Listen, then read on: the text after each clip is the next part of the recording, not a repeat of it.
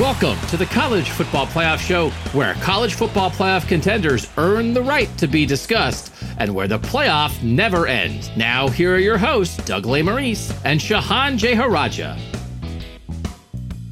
Thanks again to you guys for joining us. Doug and Shehan, Big Wednesday pod for the first time in season, Shehan. What we're going to do, keep it, it's the same format we were doing in the preseason, but there's more to get to, more to talk about. We're going to rank everybody. That's the second part of the show always. We're going to rank everybody and we're going to give our rankings of the contenders. And we're going to rank them on how they played. That that I think you said Shehan in our rankings, we want to be open to sort of overreacting, but there was a phrase that you sent me on text when we were talking about it. What was the thing? Was it a, it was it was a have a nice day? Something like that. Very pithy, just a quick little thing. Yeah, it's based on what they did on the field. And yeah. so this week especially, there's going to be some weirdness, right? Like this is not just going to go in, at least for me, I can only speak for me. I haven't seen your rankings as yet, but it means that some teams that I'm still very high on are going to be very low in our rankings. And uh, that's going to be the fun of this. That's going to be what's uh, what's cool about all this, and uh, and hopefully week to week, you know, when we get more information, we'll be able to judge more information. I don't want to come in with assumptions. We, we got all these great sources, obviously, that we ranked everything in the preseason. We have all these great sources uh, of preseason rankings, of uh, SP Plus, all this sort of stuff, right? I don't want to look at that. I only want to look at what happened on the field. Uh, and yeah, it'll make for some fun, especially early in the year. I think I've talked about this in the past a little bit. I was an AP voter once upon a time, and that is how I did it honestly, I remember one year Houston, when Kevin Sumlin was there, Houston beat somebody pretty good in week one. And I think I had Houston like second or third in the country. And I think I think somebody might have asked Kevin Sumlin in a news conference, like, oh, what do you think of that? And I think he might have been like, I don't know what that guy's talking about. Like he didn't even want my vote.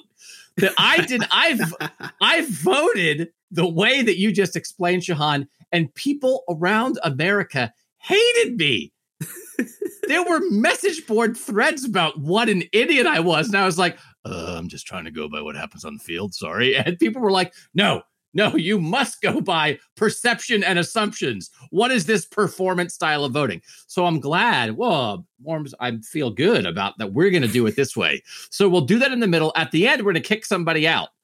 Maybe. We have 10 teams in our playoff mix right now. We're never going to get above 12. So uh, there are going to be points where we're going to have to kick somebody out.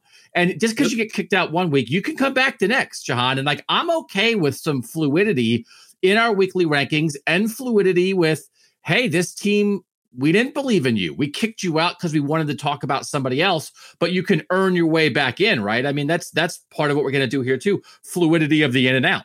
Yeah, no question about it. And so just because you're kicked out one week, like you mentioned, it's not over. It doesn't mean that you're out of yes. the playoff. Doesn't mean that uh, that we won't talk about you anymore. But we're going to be strict. You know, if if you don't deserve to be here, we're going to let you know it. And so we are going to try to welcome some teams this week. We sent out to the texters four possibilities of teams that could join our group of ten. That's Iowa, who beat Indiana 34 to 6. It's Texas, who beat Louisiana 38 18 when I thought some people maybe believed that was going to be an opportunity for Louisiana, which is a really good program to get a big win. It's UCLA, which beat LSU 38 27, and Penn State, which beat Wisconsin 16 to 10. We have text voters in or out on all four of those teams. But Shehan and I are going to decide, first of all, who's the team we think deserves to be in now that we're going to put up. And Shehan, you're going to start with it.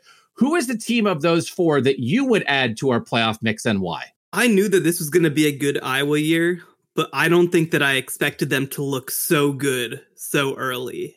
And what they did against Indiana, obviously multiple interceptions. I think it's three interceptions that they had, a couple of pick sixes. 34 to 6 was the final score of that game. I mean, I still think Indiana can have a good year. I still think they can finish ranked in the top 25, and Iowa made them look like a JV team. Uh, their offense is, you know, their offense looks in a really good place right now. Defensively, they are monstrous. Like, I, I did not expect Iowa to look this good. And the other thing, too, that I think adds to this as well is that when you look at the rest of the Big Ten West, there's nobody else out there that scares you very much. So I think that it's very possible that if Iowa were to go and win this game that we talked about yesterday on the Tuesday podcast against Iowa State, they have a really good shot at the playoff. I mean, they could go through the season 12 and 0, 11 and 1. They could obviously have to play Ohio State in the in the, the Big Ten championship game. And if they won that game, I mean, I, I think that's the path. So I think that they deserve to be in this discussion. We did not have a second Big Ten team in our group of teams going into the season. We didn't even talk about one. And we kind of were saving the Wisconsin Penn State game for that because we thought it's possible that those are the second and third best teams in the Big Ten. They're going to play in week one, and the winner of that game will get in. And that was kind of in my head going in. And I did think Penn State had a chance to win that game at Wisconsin, and they did. But that's not the team I want to put in because I want to put in Iowa too. Mm. I think they have a really I they're a lot like Iowa State. They have, I think, a quarterback who can make some plays, but is not a game breaker, but is like a veteran that you believe in. I think Tyler Goodson at running back and Breece Hall at running back for Iowa State are certainly in the same vein of running backs. And then they have a defense that will be all over you. And Riley Moss, two pick sixes for Iowa in that game. The first one, crazy stuff. Little luck, right? Ball hits the receiver in the chest. And the second one, the, the thing I was really looking for defensively this week, Shehan, was was defenses that were taking smart risks, making plays, breaking on balls, reading quarterbacks, that kind of thing. Go watch the second pick six, which is right. Indiana got blitzed in the first four minutes, but Indiana's trying to get back in it. And Riley Moss, pre snap, you can watch him. He is staring he is looking straight at Michael Penix. Michael Penix takes the snap. Riley Moss, in off coverage, takes a half step back and then immediately starts driving on the ball because he knows this out route is coming. He jumps the route, pick six. It is an aggressive, it's film study, it's athletic talent against a good quarterback, and it like put the game away. Yeah. So, and that, and then you add good offensive line, a couple playmakers, a quarterback who I think can run the show. And Iowa is the team for me too. And I just don't I don't feel like Penn State or Texas or UCLA UCLA I think is in range. I think UCLA would be the second team that I would add to that because I think there's a lot of similarity there. Run running backs to believe in, a scheme to believe in, a quarterback that can get it done. And that's a pretty good win at LSU, although as you as you said, how good is LSU? So we're in agreement here, Shehan. And guess what? Wow. So are the texters. Wow. How about that? We put it out and said, which of these of the four, UCLA, Texas, Penn State, Iowa, which would you put in ranking them against each other? And it was really close. 34% said put in Iowa, 32% said put in Penn State, 27% UCLA, and 7% Texas. So before we move on to listen, we, are going to officially welcome Iowa in here in a second. We're going to have a two contender showdown of names this week. What, why do you think more people weren't in on Texas? Listen, Louisiana is a ranked team, and Texas rolled them, and they've got a Heisman candidate in Bijan Robinson.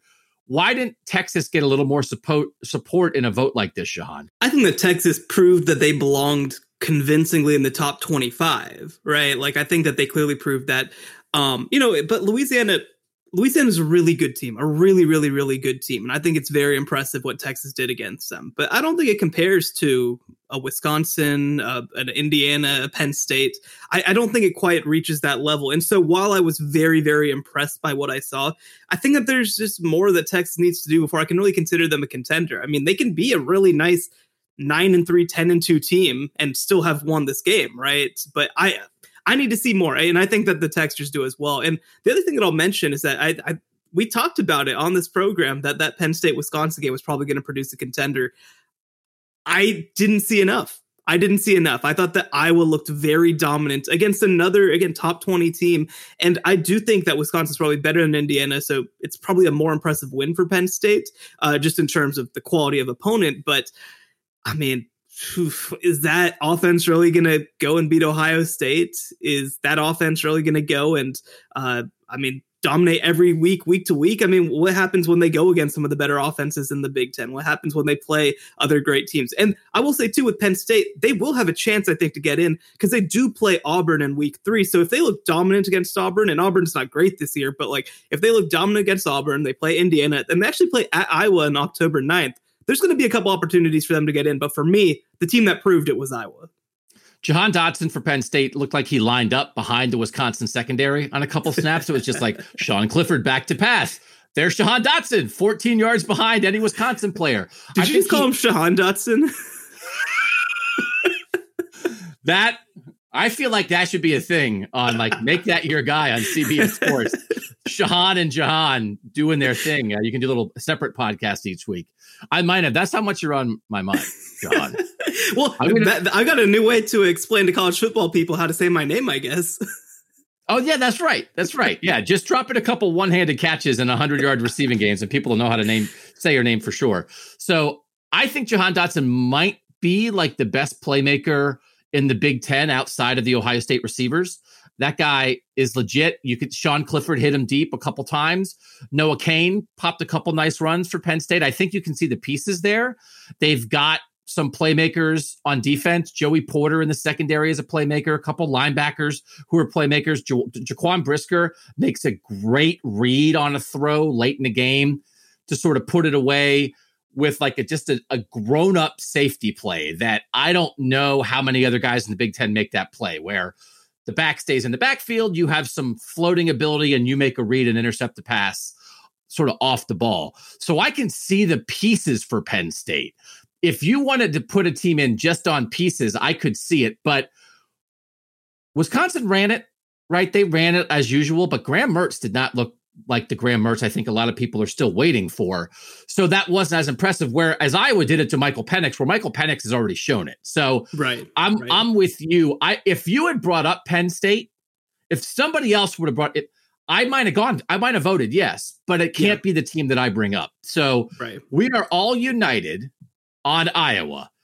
Iowa was the top vote getter, and then individually to be prepared for all four of these teams as a, on an up down vote. Iowa, should they be in the discussion? 54% yes, Shehan, 46% no. So that is a unanimous welcome to the discussion group. The Iowa Hawkeyes have joined the playoff conversation. Look at that. Which is crazy because that now means we have two games this week as of right now. We now have 11 teams in our playoff conversation and two and then we have two games where they're playing each other. Oregon at Ohio State this week and now Iowa and Iowa State doing it in Ames. The other teams that did not get in, Penn State was the next closest. They were 54% no, 46% yes for the Texters. UCLA, 63% no, 37% yes. And Texas, 81% no, 19% yes. So all of us kind of in the same range. Iowa, yes. Penn State, close. Nobody else yet. We have expanded to 11. And I do think in the end, Shehan, you know, it, it probably makes sense to get a second Big Ten team in here at this point. And I feel good with the idea that, at least as of right now, Iowa is that second Big Ten team. I, guess I, I, do have to mention I'm wearing a Texas T-shirt right now, so I'm so sorry to any Longhorns that are around, just uh, you know, expecting to get their name added to the playoff discussion. I I tried my best, but uh, you know, not really. It, it, feels like you're just trying to get free T-shirts now. Are you going to be? oh, th- this was one of those when I worked at Dave Campbell's Texas Football. This is a great shirt from Home Field Apparel. But uh, yeah, it's it's going to be really interesting, I think, to see what Iowa does the next couple of weeks because they do play at Iowa State. They play at Maryland, which you, you mentioned the the Penn State playmakers. Maryland has some playmakers. They they looked real good against West Virginia. They will play against Penn State in a game that probably will decide uh, a team that's in our contention conversation. But then they don't have to play Ohio State until the Big Ten championship game. So I'm excited to welcome. I think they very much deserve to be here. So we are now at 11. And when we come back on the other side, we will rank those 11 playoff contenders, the teams deemed worthy in our discussions. What do we think of them in order, one through 11, after week one? We'll do it next on the College Football Playoff Show. Doug and Shehan back on the College Football Playoff Show. We'd love to have you guys as text subscribers, 817 442 6789 gets you in. You get to ask questions, you get to participate in surveys like the one we just had. Listen, you guys shape the conversation. You guys decide the teams, help decide the teams that we talk about. You you listeners, if you're a tech subscriber and it's a buck a month, you're on equal footing with me and Shehan to decide who the best teams in college football are. And I also have some ranking stuff from the tech subscribers and I also have some kicking out stuff from the tech subscribers. We'll get to kicking out later. Let's get the rankings now. We now have 11 teams, 1 through 11. Shehan, who is your team number 11? Again, I got to clarify with this, right? This is a week to week ranking. This does not mean, for example, that I want them kicked out of the rankings by any means. But I don't know how you have anyone but Iowa State 11th after what they did against Northern Iowa. Only a 16 to 10 win. Looked really, really inconsistent on the offensive side of the ball. Uh, I don't ever feel like they were in super danger of losing that game. I always felt like they were the better team, but like, yeah, you're playing Northern Iowa. You better be, right? And so I we talked about a little bit on the Tuesday show, but uh, I'm not super concerned about them long term. But I mean, how can you have them anything other than 11th right now? This was this was hard for me to wrap my head around sort of sticking with week one performance right? And so I, if i redid my rankings in the next two minutes i might change my order. We had some concerns about quarterback play. So i don't have iowa state at the bottom because i feel like brock purdy when they needed it made a couple plays especially with his legs xavier hutchinson was there made a couple plays.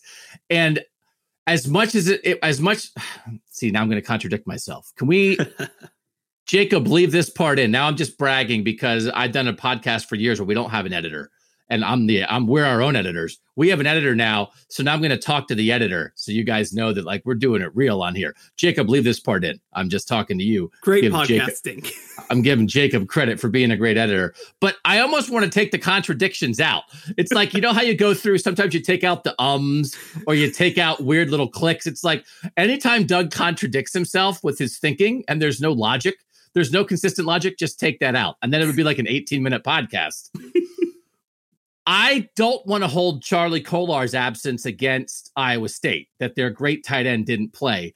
But I am kind of holding preemptively the possible absence of Kayvon Thibodeaux against Oregon. So Iowa State for me is ninth. Okay. I don't disagree really with anything you said. We had a big Iowa State Iowa discussion on the Tuesday pod, but I have Oregon last because I am almost preemptively preparing, and I would never vote like this in the AP poll because I do think people sometimes preemptively started to like get ready to have teams lower. And I'm like, why are you get, just go by the results on the field? But we're trying to sort of overreact here. Without Kayvon Thibodeaux, I thought Oregon and Fresno State looked equal. Yeah. yeah. So he has an ankle sprain. He's day to day.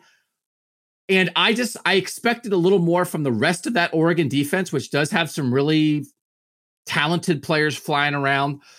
I didn't get, but in talking about, I briefly mentioned quarterback there. We talked about two guys at the bottom of our quarterback ranking, and it was Jack Coan of Notre Dame and Anthony Brown of Oregon.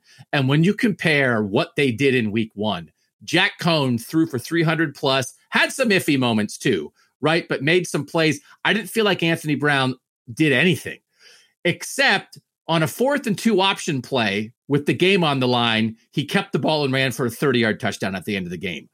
I didn't think he made a play with his legs or his arm the rest of the game. Threw for like 170.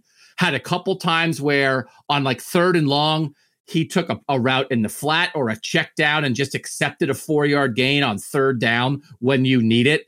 Did not give himself or his teammates a chance to make a play, which just when you're talking about high level playoff contender football, worried me a little bit. Johnny Johnson, their receiver, made a couple plays, decent run game, but just without Thibodeaux, there was such a lack of explosion or danger on both sides of the ball. It just felt like, oh, this is a cool, even game with Fresno State. And if that's what you are when one player comes off the field, and I know he might be the best player in college football, but I have a hard time with it. I have a hard time with it, especially when you're not sure if that guy's going to play this week. So this might be unfair, but I just had a nagging feeling watching Oregon, and I had him 11th. Yeah, I have them 10th. Uh, everything you said is true. I mean, once Thibodeaux went off the field, I believe that they let up 18 unanswered points against Fresno State. And like Fresno State's a good defensive team. So like it's not a huge surprise to me that their offense had some growing pains. But it was that defense. That that's really what did concern me. The fact that apparently it's so built around just one guy. And you mentioned, I mean, Kayvon Thibodeaux hopefully going to be back this week for Ohio State, but like this does feel like maybe the last time we're going to see this team in the rankings, right? Like it feels like they're about to get wiped off the planet, and then what? I And I will say, right, I, I don't think that Oregon losing to Ohio State in itself will get them kicked out of the rankings. But if they don't look like that caliber of football team, I don't think we're going to have a choice. And I'm very worried that that's going to be the case. So I have them 10th. And please, please, please, I fingers crossed for Kayvon Thibodeaux playing. Yes. I mean, that yes. would be a great matchup against the Ohio State offensive line. But it was he got hurt, I think, on the first play of the fifth series. Oregon was ahead 14 nothing. Fresno State's first four possessions were two fumbles and two punts with Kayvon Thibodeaux yeah. on the field. And then once he left, and then he came back a little bit, but you could even see his get off on the line. He didn't have it right. The foot was bothering him. I think Fresno State scored on five of its next six possessions. So with him, nothing. Without him, they scored almost every time. And one of those fumbles was him just coming off the edge and hitting the quarterback and forcing the ball out. So that's how much he matters to them. So I have Oregon 11, Iowa State 9. You have Iowa State 11, Oregon 10. Yes. My number 10, and I was getting a little vibe on you. You might have influenced me on this. I I was not quite as down on Iowa State because I did think their defense played well and Breece Hall was a little banged up and they didn't have their tight end. I have Notre Dame 10th, but okay. I, I feel a little bad having them 10th because I do think to some degree they answer their biggest question, which is can their quarterback make any plays? And I also think, again, in the realm of how good is Florida State? Well, at least Florida State has a couple dudes. And yeah. so some of the Florida State dudes did some dude stuff. And if you believe in Marcus Freeman as a defensive coordinator, if you believe in Kyle Hamilton and that defense will get better, they did it. They were at least a little uh, explosive offensively, but also, I don't know, is Florida State a 500 team and they almost beat Notre Dame? So I had Notre Dame 10th. Yeah, the, the thing for me with Notre Dame is that I think that they proved that they're a really good team, but it was one of those things where, like, I think that sometimes we refer to this kind of stuff as like game managing and stuff like that. It felt like they executed in a way that was less than how good they were. That that's a very ineloquent way to put what I felt like I saw on the field. But I mean, this Notre Dame team I, early in the game they looked so much better than Florida State, but the scoreboard didn't show it. You know, they just kept making mistake after mistake. They'd let up a big play. They'd have a turnover on downs. It just felt like they couldn't capitalize on their advantages. So I'm not like especially down on that performance. And I think that part of it is like, man, Florida State's a really tough place to play, and I think that they are starting to get things together, but you can't make this many mistakes when you're playing against good teams. You just can't. And so that's what's concerning to me. I do feel like I can attribute some of it to just first game stuff. Like, I mean, again, it's week one. We don't need to overreact too too much to it. Um, but yeah, I mean, I was pretty impressed with Jack Coan. I thought that he looked pretty good. Uh, his connection with Michael Mayer, the tight end, looked really, really good. And uh, and I felt like he looked pretty good, even though his receivers didn't always do him a whole lot of uh, of help. So, you know, generally I'm okay with Notre Dame, but I, I also had them ninth. So I, I think that there's a clear bottom three this week, at least for me. Notre Dame, Oregon, Iowa State. Uh, you know, the the team that we're going to talk about next is also kind of right on the edge of that, but uh, but that would definitely be my bottom tier. We have the same bottom tier, and I do. I don't know if we give Notre Dame extra credit for like giving people a nice primetime game that everybody was jacked up about. Like it was a fun game to watch. Credit to Florida State and Notre Dame for making that happen. But I do, it could have been worse for Notre Dame. Yeah. They could have lost, but also they could have come out and had Jack Jack Coan look like, well, that's not right. it. And and and to his credit, like that wasn't what it is. And you can see again, Michael Mayer, that I mean, he got open right away, right? There was that kind of a busted coverage and he's wide open. And some of these teams with these tight ends, man, I mean, it's always the same thing, but but they know how to use the tight end, and Jack Coan got the ball to some of his good guys and made it happen. We have the same bottom three. So who's your eight? My eight is Oklahoma. So I'm not super worried about this. Again, we talked about this a little bit yesterday on the Tuesday show. I'm not super worried about Oklahoma, but like they do take on the personality of their quarterback at times. And this quarterback, Spencer Rattler, is, I mentioned, the best in college football but he gets real lackadaisical. He gets real laid back and he gets real kind of loose. And I think that you kind of see the rest of the team follow at times. And to me, this game was not as close as 40 to 35. I mean, they were up pretty big early in this game and, uh, you know, kind of more let Tulane back into it after a pretty dominant second quarter. So I'm not worried about it long term, but like based off of this week, I don't know. I mean, it, it, was just it was a bizarre performance to see them only score three points in the second half. Uh, you know, obviously defensively they had some real lapses both at the beginning and at the end of the game. So it was a five point game. I mean, clearly Tulane could have won this game. I never really wondered whether Oklahoma was actually going to lose, but the fact that it was this close this late, I mean, I, I don't know what that is. Yeah, they almost they almost yeah. lost. The other team had the ball down less than a touchdown, right. driving in the final minutes, and so I don't. Whatever happened before that, that was the case, right? And the quarterback wound up diving a yard short of the sticks on on fourth and long. I have never seen a quarterback look as as it's like calm is the good phrase of it. Yeah, is the good adjective, but almost disinterested. And I, I, obviously, it's not disinterested, but when he looks so calm in the pocket and then hits a throw, you're like, this guy is unflappable. Yeah. And then he'll look the exact same way and just throw behind a guy. Yeah. And so there were times in the second, and he let them back in the game. And, you know, as you said, it's, it's, uh, a 37 14 halftime score. And Tulane comes right down the field and scores. And again, it, it, they sort of they were at times where Spencer Rattler and the Oklahoma defense were interacting in the worst possible way. Like Spencer Rattler would kind of have like a, a sort of a sloppy drive for no reason, and then Tulane would capitalize. But Tulane comes out fourth and seven. They hit the tight end on terrible coverage and eventually get in for a touchdown to make it uh, 37 22. Oklahoma comes out and they just have a handoff. Rattler just kind of throws it behind a receiver on second down, and then he has like a scramble where it's like, I don't know. He doesn't, it's like he doesn't really, he never really had a chance to get it. Why is he scrambling? And they punt. And like, or they, they end up kicking a long field goal when they felt like, okay, it's time to answer. They kick a long field goal. Then Tulane again comes right back, right? And then Rattler again is sort of like throwing off his back foot for no reason. He he's still I don't know if it's an Oklahoma thing. I actually wanted to ask you about this, Shehan. There, Baker Mayfield's rookie year, first or second year in the NFL, a lot of times in Cleveland, we talked about him sort of drifting in the pocket for no reason, and that he would sort of fade to his right, even like the kind of way you would do to fade away from pressure and make a throw. But he would do it even when there wasn't pressure. I'm not. The, I saw other people on Twitter talk about this. Rattler fades in the pocket sometimes. That he is just drifting backward with no real pass rush and throwing off his back foot you can go go watch his throws. And again, he threw for 300 plus yards. The number of times where he does not step into a throw and it's all an arm throw, and he's either flat footed or even leaning back.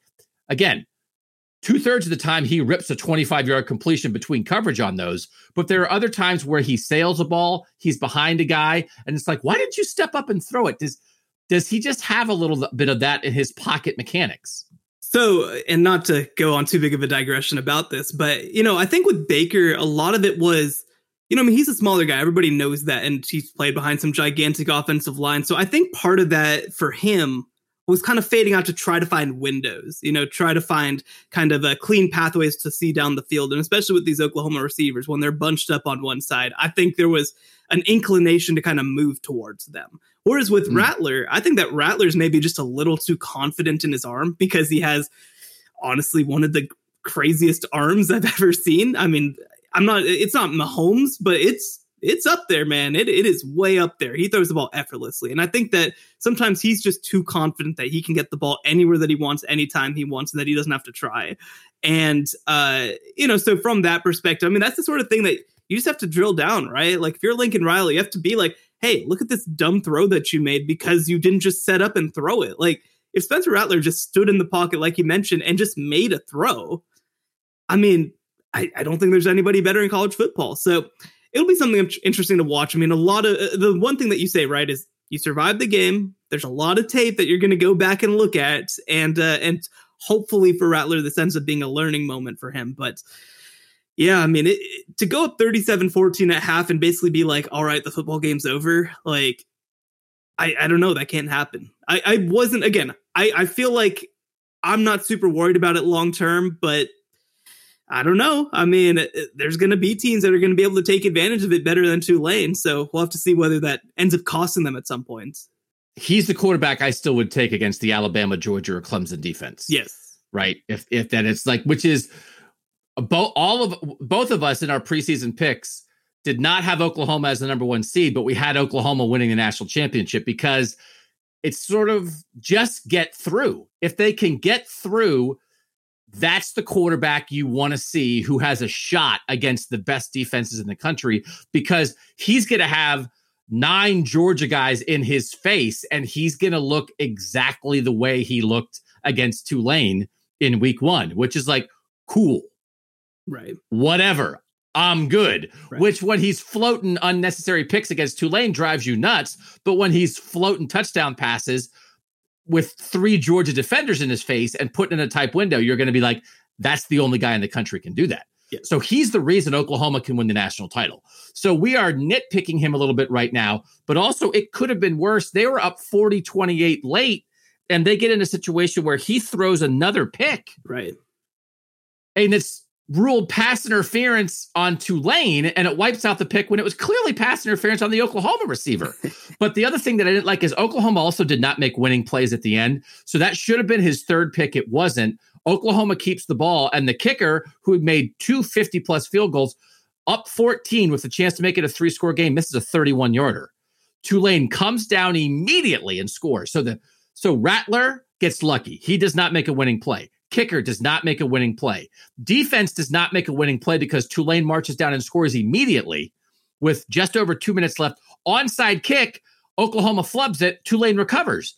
Special teams does not make a winning play. So that's all, every component of Oklahoma's team combined in the final six minutes to keep Tulane in the game.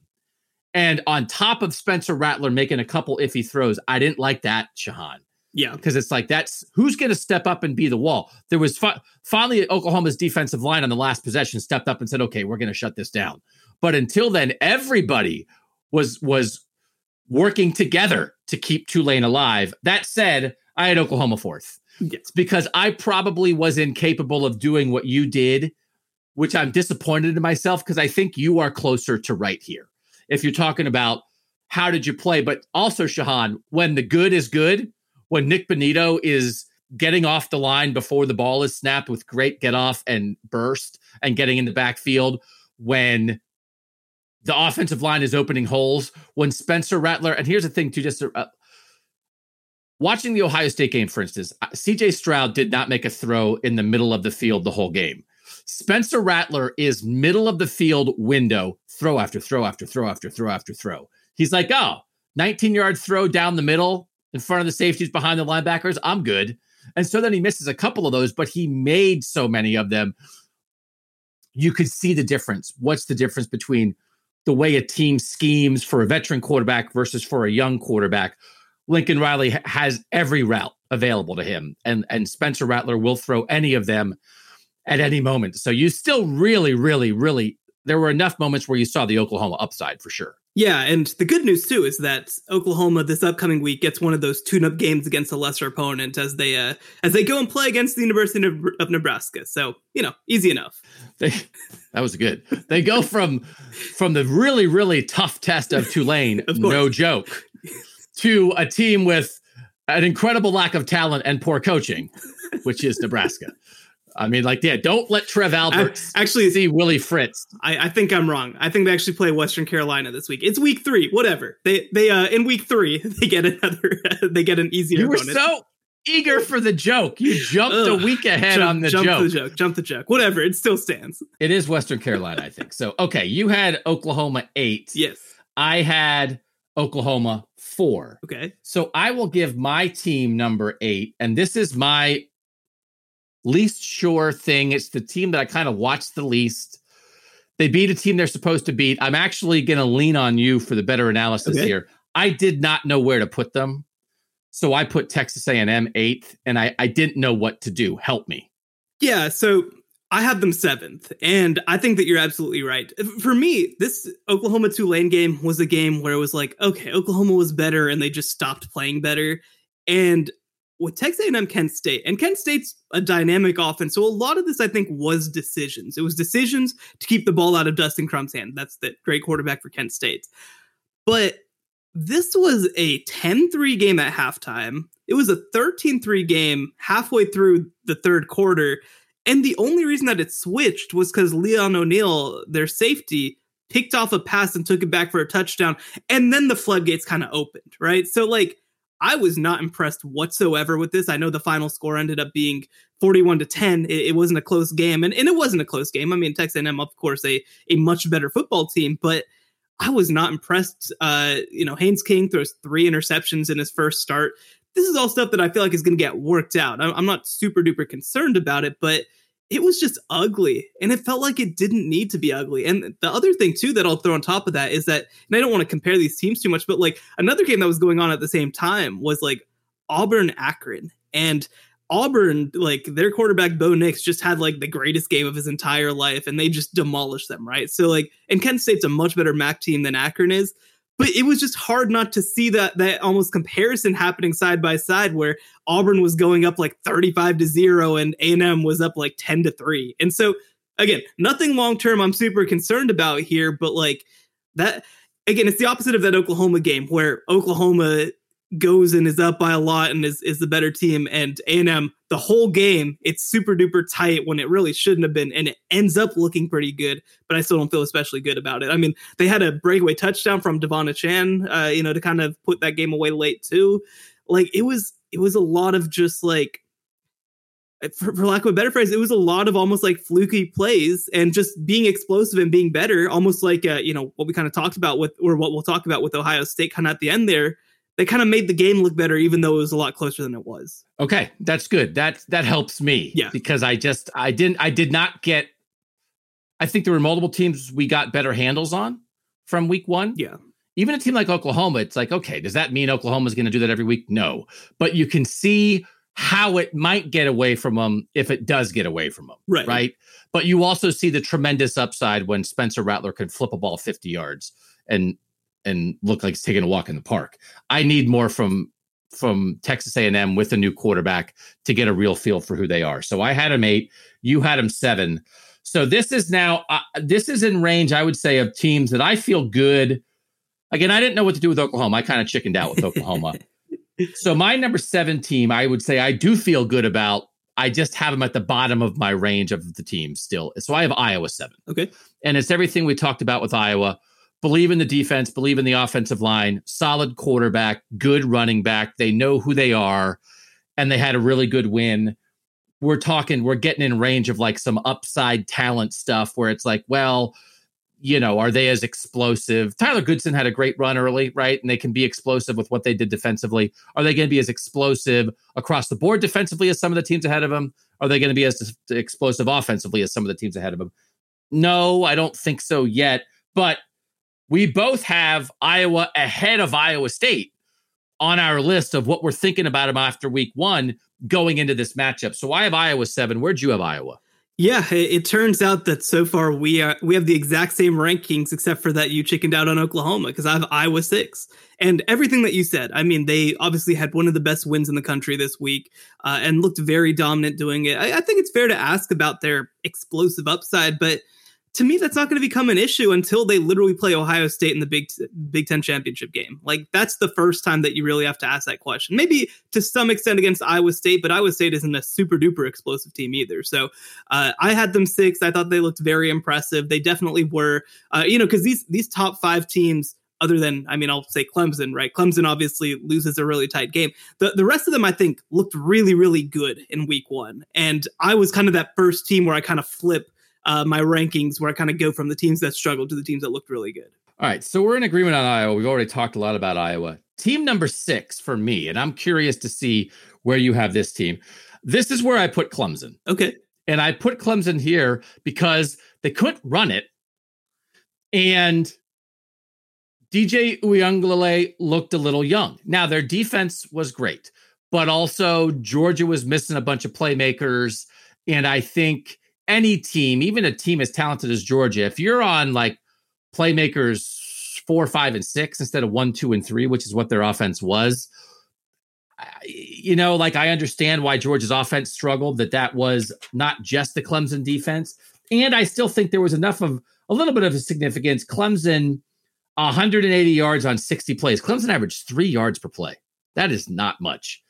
And Georgia, 256 256 yards on 61 plays. That's 4.2. So that's not much either, but that's a little bit better. Clemson sacked seven times. I think there are reasonable questions. Everybody does with the Clemson offensive line. Joe Ngata looked like a dude at receiver. He made some plays for him. Justin Ross coming back was not as involved. I don't know where they go with the run game. And I am not taking the Clemson loss as only, well, that Georgia defense is awesome. Nobody's going to score against them. I think there are real Clemson questions with this offense going forward. And I don't have as many questions about the offenses of the teams I have ahead of them. So I have Clemson six now, and it's not just because they lost, because I think I might have Clemson six on a list like this for a while. Yeah, I think that's totally fair. I still had Clemson at four. Uh, you know, we're going to talk about, I think, a team obviously that is in that conversation in, in just a second. But, you know, with Clemson, like it was a 10 3 game. It was one of the closest games of the weekend. It was a one score game against a team that I can assume that both of us have at, at worst top two in the country right now. Like it was a dogfight. That, that's just what it was. And the difference in this game was, you know, a pick six. That's that's what it ended up being. So I'm not super worried about Clemson in terms of like whether they're a playoff caliber team. Uh, I do think that their path just got a lot harder, and not just because they lost to Georgia, but also because the rest of the ACC looked awful. And I think that that's going to really affect their opportunities as they try to go 12 and 1 and make the college football playoff. But right now, I, I still have them four because I still think that their performance was still very good. Their defense looks awesome. Their front four looks absolutely fearsome because we talked about a little on the Tuesday show. Like, I think that Georgia's defense did a really good job against them. But I mean, I I think that that Clemson's defense just caused them some real issues, and like I think that's a testament to them. And I don't think that anybody else is going to really be able to do much more than what Georgia did. I have more long term concerns because to me, when we did our quarterback rankings in the preseason, JT Daniels upside. He's a veteran, played the last four games last year, five star guy. We all know the JT Daniels story from USC. But I could see, well, Spencer Rattler's going to do more against a defense like that. Bryce Young, the way he looked in week one, is going to do more against a defense like that. Another guy that we're going to talk about in a second, I think could do something against a defense like that. That whereas, because again, Georgia wasn't itself offensively, Georgia was a wounded offense. And I don't know that Clemson was a wounded offense. I think Clemson is just a, a, a lacking offense. And so I do have legitimate concerns about potentially Clemson being one of these teams, which we occasionally see in the SEC or the ACC, where you are lights out defensively. But if you don't win 13 to 3, you might not win. If your defense gives up 17, you might be in trouble against a decent team. I think we could be entering that territory with Clemson. Listen, DJ is extremely talented and he's going to get there. But I don't know if I mean it's possible this is not a one game maturation process for DJ Uiagalelei. It's a one year maturation process. And we go into 2022 saying, like, oh, you know, he learned a lot from that nine and three season, but now Clemson is ready to whatever. And this might be their little down between you know, Trevor Lawrence won a national championship his first year as a starter. Like that's not normal. No. So maybe that's not where Clemson is. It's this. It's DJ's first year as a starter. Maybe they have a little dip here you know, not five losses, but I think they might lose two or three games. And I think that's that's that's the reality I'm trying to reflect by having them ranked where I have them. So you have Clemson four, I have Clemson six. That means we probably have the same team at number five. Who do you have? I've got those Cincinnati Bearcats. They went up 42 0 against Miami of Ohio, and this is what you're supposed to do against a MAC team if you are a college football playoff contender.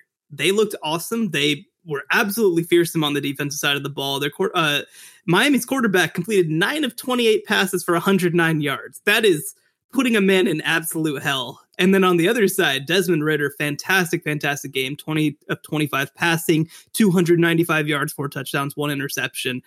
Like, I think that there's an argument. Uh, it's early. It's early. That was a game against Miami. But I think that what we saw from Desmond Ridder here I, I feel like he is starting to make a case to be in that Heisman conversation. Now, there's a there's a lot that has to happen for that to happen, But I mean, he looked really, really good. He looked good passing the ball. He looked good running the ball. Uh, there's going to be tougher tests, obviously, against Notre Dame and Indiana that I think maybe he can actually make some some real headway. But like Cincinnati looked good, and I, I think yeah, right now they deserve uh, in our rankings to be number five. If you try to compare it, and there, you know, again, Miami of Ohio is not playing Miami, Florida, like Bama did, or the Clemson Georgia game. But some of these other teams, the way Oklahoma looked against Tulane, the way Texas A&M looked against a MAC school, like some of these other teams, Cincinnati just took care of business. And you're looking for something when, especially in the non-power five, it's just constantly what translates, what translates, what translates. Desmond Ridder translates. I thought he played the best of any quarterback in the country. Yeah. In week one, even even Bryce Young, four touchdown passes, one touchdown run a lot like Spencer Rattler, just completely looks completely in control in the pocket at all times. And then is a threat to take off and do something, but didn't seem to make the unnecessary mistakes that Spencer Rattler made. I think Ridder threw kind of one interceptable pass, maybe, but looked really good. Jerome Ford at running back, over 100 yards, broke tackles, translated, I thought, right? They're like, okay, well, that guy's not just looking good running because it's a MAC opponent. I think that guy can do it against higher level teams. And then again, the secondary, which we've already talked about in the preseason, when we put Cincinnati in this group, secondary translates. I could see that secondary giving Bryce Young trouble, giving Spencer Rattler trouble, giving CJ Stroud trouble. I thought it was all legit. And to me right now, they look like a better team than Indiana and a better team than Notre Dame. The two teams they have to beat to, to stay in this discussion. And if I was going to pick it today, I'd pick them to win those games. And when you have some other teams struggling, they have to go undefeated. But if they're undefeated and they look like this, they are going to be right there in the playoff discussion in a more real way than they were last year. When people, when the committee especially, had a hard time getting sort of their hands on them. What are they for real? I thought Cincinnati really helped itself because every, I mean, it's an audition every week for Cincinnati, and they aced their first audition, and I thought it looked real. The one thing that I'll say that I think is going to really, I, the one reason that I think that Cincinnati's a minor loser of this week uh, is not anything to do with how they played because they looked awesome. But Notre Dame playing close against Florida State and nearly losing, and Indiana getting absolutely wiped off the planet, mixed with also the middle to bottom of the American Athletic Conference looking just horrific. Tulsa losing against an FCS team, uh, South Florida losing 45 0 to North Carolina State. Like, the margin of error just got even tighter in some ways for Cincinnati. Now, we've talked about it. We feel like this is a legitimate playoff caliber team, potentially, depending on how things go this year. But they kind of needed every break, and it's only week one. A lot's left to happen, and hopefully Notre Dame can play their way back. But uh, not a good start. Not not a good start for sort of their surrounding context. It's a great point. This is a great point. They did their job. The rest of their schedule did not do its job to help Cincinnati. We have both had Cincinnati fifth. You have Clemson fourth. I have Oklahoma fourth.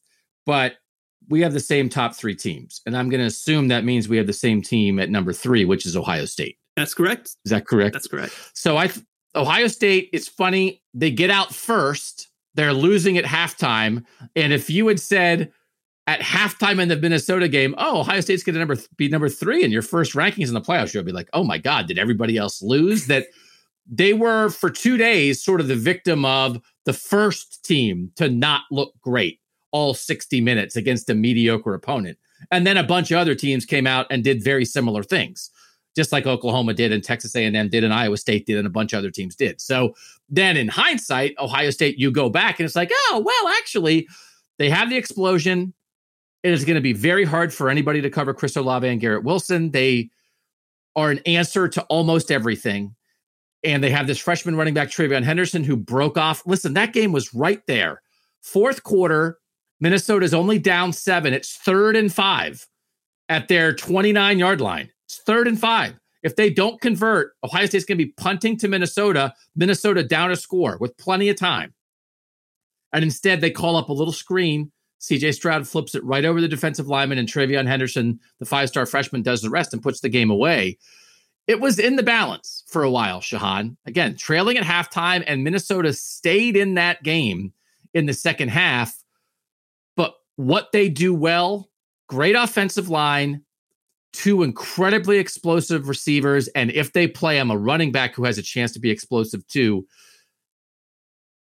Their off their offensive skill guys solve almost everything. So this is kind of fun, right? Because I well, obviously I've watched national college football for a long time. Like I've, I've typically been like a Big 12 slash SEC guy, right? Like that's kind of the background that I watch most. I haven't watched as much Big 10 football as, as uh, most of the listeners to this podcast. Is there like, and, and so watching the Big 10 just top to bottom, right? It's just kind of like, man, so Ohio State just has some guys that are just to run away from some guys who can't catch them, and it doesn't really matter what they do other than that. There's nobody else in the Big Ten, and I include Iowa, who I think is extremely good. Uh, there's nobody else in the Big Ten that just has anything like that. Like they, they are a you know whatever they, they are in Alabama, they are a whatever, where they just have these receivers and nobody else can match up with it. Like, and so while this weekend, in in, in some ways, that Minnesota game, uh, just even watching the game was like, man, I can't believe it just came down to oh, they had better players for like four plays. But like right. that's going to happen every week. That's going to happen every week. And so I don't know. It's I definitely uh I definitely after Thursday thought that they'd be lower on this list, but then it's just like, man, who who's gonna take advantage of that? Nobody. Nobody in the Big Ten is able to take advantage of that. They're not gonna really get any sort of challenge to those receivers until they make the college football playoff, which obviously we both expect them to make. So yeah, that was that's honestly the biggest takeaway for me for Ohio State from this weekend is man, there is just nothing else in the Big Twelve or in the Big Ten rather that can possibly keep up with this. And you can see again, sort of talking before Spencer Rattler, guys like that making throws in the middle of the field. Bryce Young made a few too. CJ Stroud, the Ohio State quarterback, completed 13 passes. Six of them were behind the line of scrimmage. Bubble screens to Wilson and Olave, the, the screen to TreVeyon Henderson. Three of them were big play deep balls. Garrett Wilson was open by seven yards on a post for a 50 plus touchdown.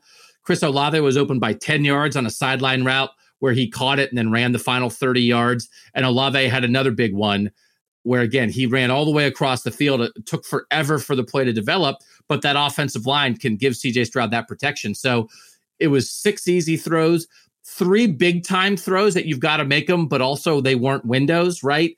And then he only completed four of their passes. So there, I have some questions about CJ Stroud, but they know how to make him look good. He threw for 294 and got it done in the second half with big plays because, you know, but we're not judging only quarterbacks, we're judging teams. And Olave and Wilson are a pair unlike anybody else in the country has at receiver, which we knew when we did this on we ranked receivers on this podcast, I think in week two. And it was obvious. And that's just going to continually get Ohio State over the top probably until they get to the playoff and and you find somebody who can cover those guys. Yeah, next week uh, I'm going to have to text in a question of why literally nobody else in the Big 10 is allowed to have a good quarterback or good receivers other than Ohio State. Let me tell you Shehan, you are now it is it's really difficult to sometimes to judge Ohio State because they do not face quarterbacks who test them. Yeah. That yeah. they just don't. They have such a, an advanced quarterback edge almost all the time that then it's like, oh, they're playing Trevor Lawrence. It's like, okay, I have no idea how this is going to go because they have not seen even a guy who's half of Trevor Lawrence. Right.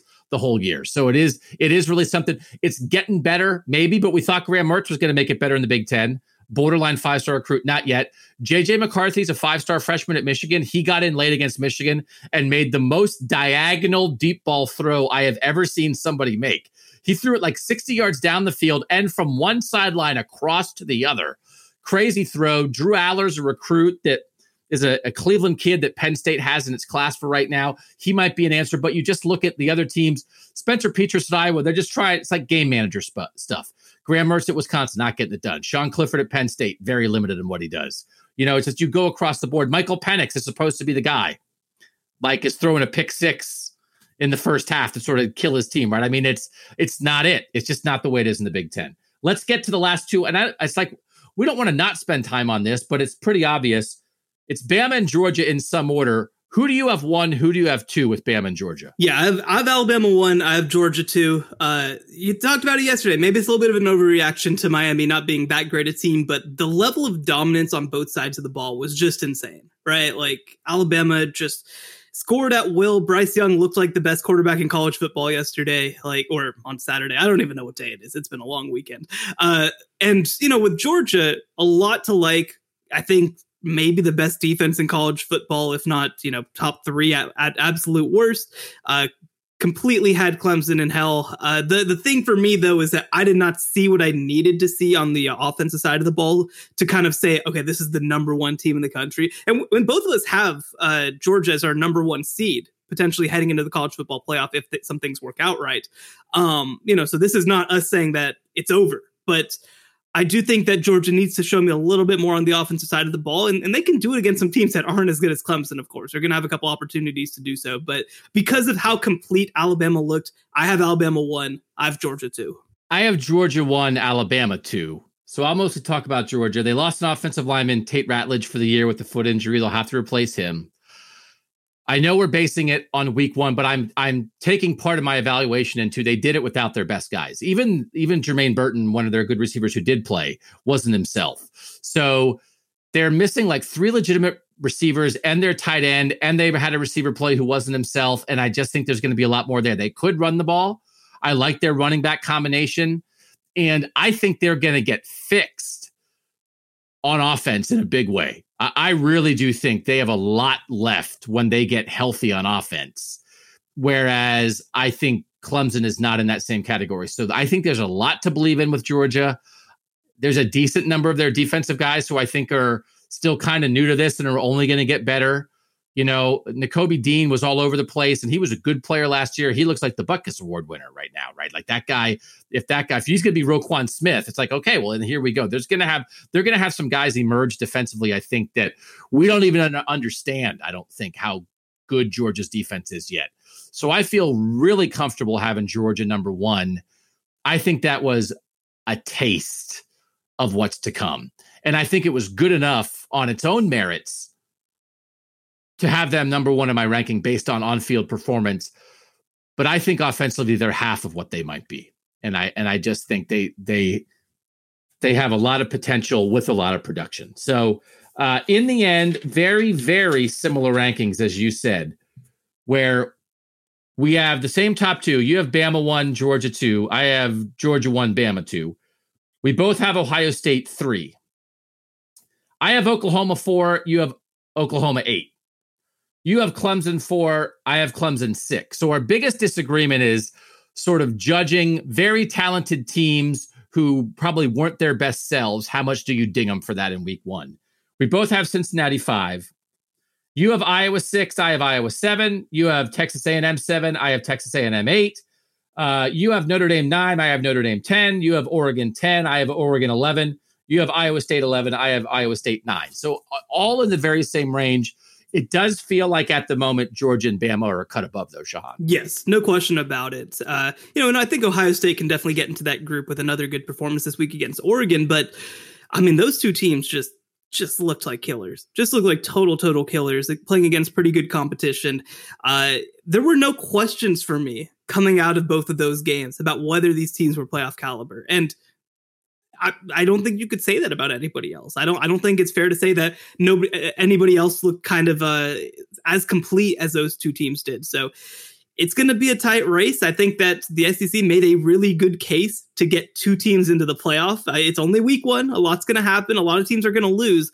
But, you know, if we do get down to this last situation, which we kind of did project of Georgia maybe going against Clemson for this last playoff spot, both as one lost teams, maybe Georgia's a non champion they're going to have that tiebreaker, right? They played this game on the field, and so I, I, think that Georgia and Alabama are both in tremendous shape heading into the into week two of the college football season. Texters agreed with you. The question I asked, I said, Shehan and I will rank the contenders based on what they did in week one. Which team would you have at the top of the rankings right now? 83% wow. Alabama. 83% Alabama, 13% Georgia. So I definitely got outvoted on that one. Is the other for uh, Ohio State? it's always the other force, Ohio State. Again, for people, we still have a lot of Ohio people listening to this podcast, and we love each and every one of them. Thank you, everybody from Ohio who's listening to this. But we sure, if tell your friends, if you're not from Ohio, tell your friends so we round out the national vibe on this here. But that's even a lot of Ohio people giving that respect to Alabama and Georgia. Yeah. All right, when we come back, we're going to be done for now with the personal questions at the end because we have a thing that is going to be a permanent part of this podcast on the Wednesday pod from now on. Should we kick out one of our contenders? 11 are in right now. Will there still be 11 by the end of this show? We'll find out next on the College Football Playoff Show. Doug and Shehan, 817 442 6789. That's the number if you want to sign up for the texts. Shehan, I think you made a good point early. I could hear you mentioning it when we ranked our teams. Just because you have a team at the bottom of the rankings doesn't mean that's the team that you think should be kicked out if you think a team should be kicked out. We're never going to go above 12. So there will be weeks maybe when we let a team in and that gets us to 13 and we have to kick somebody out at the end. This is an if we kick somebody out. Do you want to kick someone out, Sean? I don't. I don't quite as yet. I think that there are a couple teams that got real, real close to there. But I think right now we're going in with 11. I'm willing to forgive a couple of week one mistakes, but I can tell you right now, week two, we're going to kick some teams out. I mean, there are just too many good matchups to not. I think Oregon's right on the edge for me there. I think Iowa State, obviously, based off of how they played in week one, uh, they'd be kind of on the hot seat as well. Notre Dame, kind of on the hot seat as well. So if any of those teams had actually lost their games, I think that we'd have to kick them out. I don't think we'd have a choice. We don't have to do that right this second since we're only at 11 teams. But uh, all three of those teams, I think, entering week two, for me, are on the hot seat. So let me talk podcast logistics, which again is great podcasting. I don't really want to kick out two and three teams at a time on the show. I would rather kick out one team a week, which leads me to kind of wanting to kick a team out now because I would rather, for the purposes of this, I would rather kick a team out now that I'm pretty sure we're going to kick out next week so that we then would have room to kick out somebody different next week. Because I believe in Oregon a lot less than I did going into this week because the Kayvon Thibodeaux, Thibodeaux hole is so gaping. I was not impressed with the offense. Listen, if they beat Ohio State, they'll be the first team back in next week. Great. Congratulations. Right now, again, like it felt like an equal battle with Fresno State for the last three quarters of that game. I don't think they're the best team in the Pac 12 right now that I think, you know, we talked about letting UCLA And if we kick Oregon out, that means right now we don't have a Pac 12 team, but I think we could get a, a different Pac 12 team back in very quickly. I just think they're really limited in their quarterback play. And I'm not exactly sure what's going to get better about that. I I do I do not believe in Oregon very much. They were the last team in my rankings. I would kick them out. We asked the texters though, Shehan, which team should be kicked out, and we gave them four choices. And of the 10 that we had in, I thought there were six of our contenders that no one's kicking them out. The four choices we gave were Iowa State, Notre Dame, Oregon, and Clemson. Those are the four. Let's at least think about kicking them out. Oregon was last in that vote, which shocks me. Iowa State, the leading vote getter in kicking a team out. 39% want to kick out Iowa State. 25% want to kick out Notre Dame. 20% want to kick out Clemson. And 16% want to kick out Oregon. That shocks me that there is that you know that many more people don't believe in Iowa State compared to Oregon right now. Maybe they they're just taking the Thibodeaux injury into into full account. And if he had played the whole game, it would have been a different game. That's fair. That is fair. But we also were talking about what did happen, not what might have happened. So I would say the Texters don't want to kick Oregon out. I don't think there's another team worth kicking out. I do want to kick Oregon out. So we're putting it on you. I've made my case for kicking Oregon out because I think if we kick out Oregon now, we very well might kick out the Iowa Iowa State loser next week. I don't really I don't want to get in the habit. I'd rather have I'd rather that we keep it to losing only one team per week.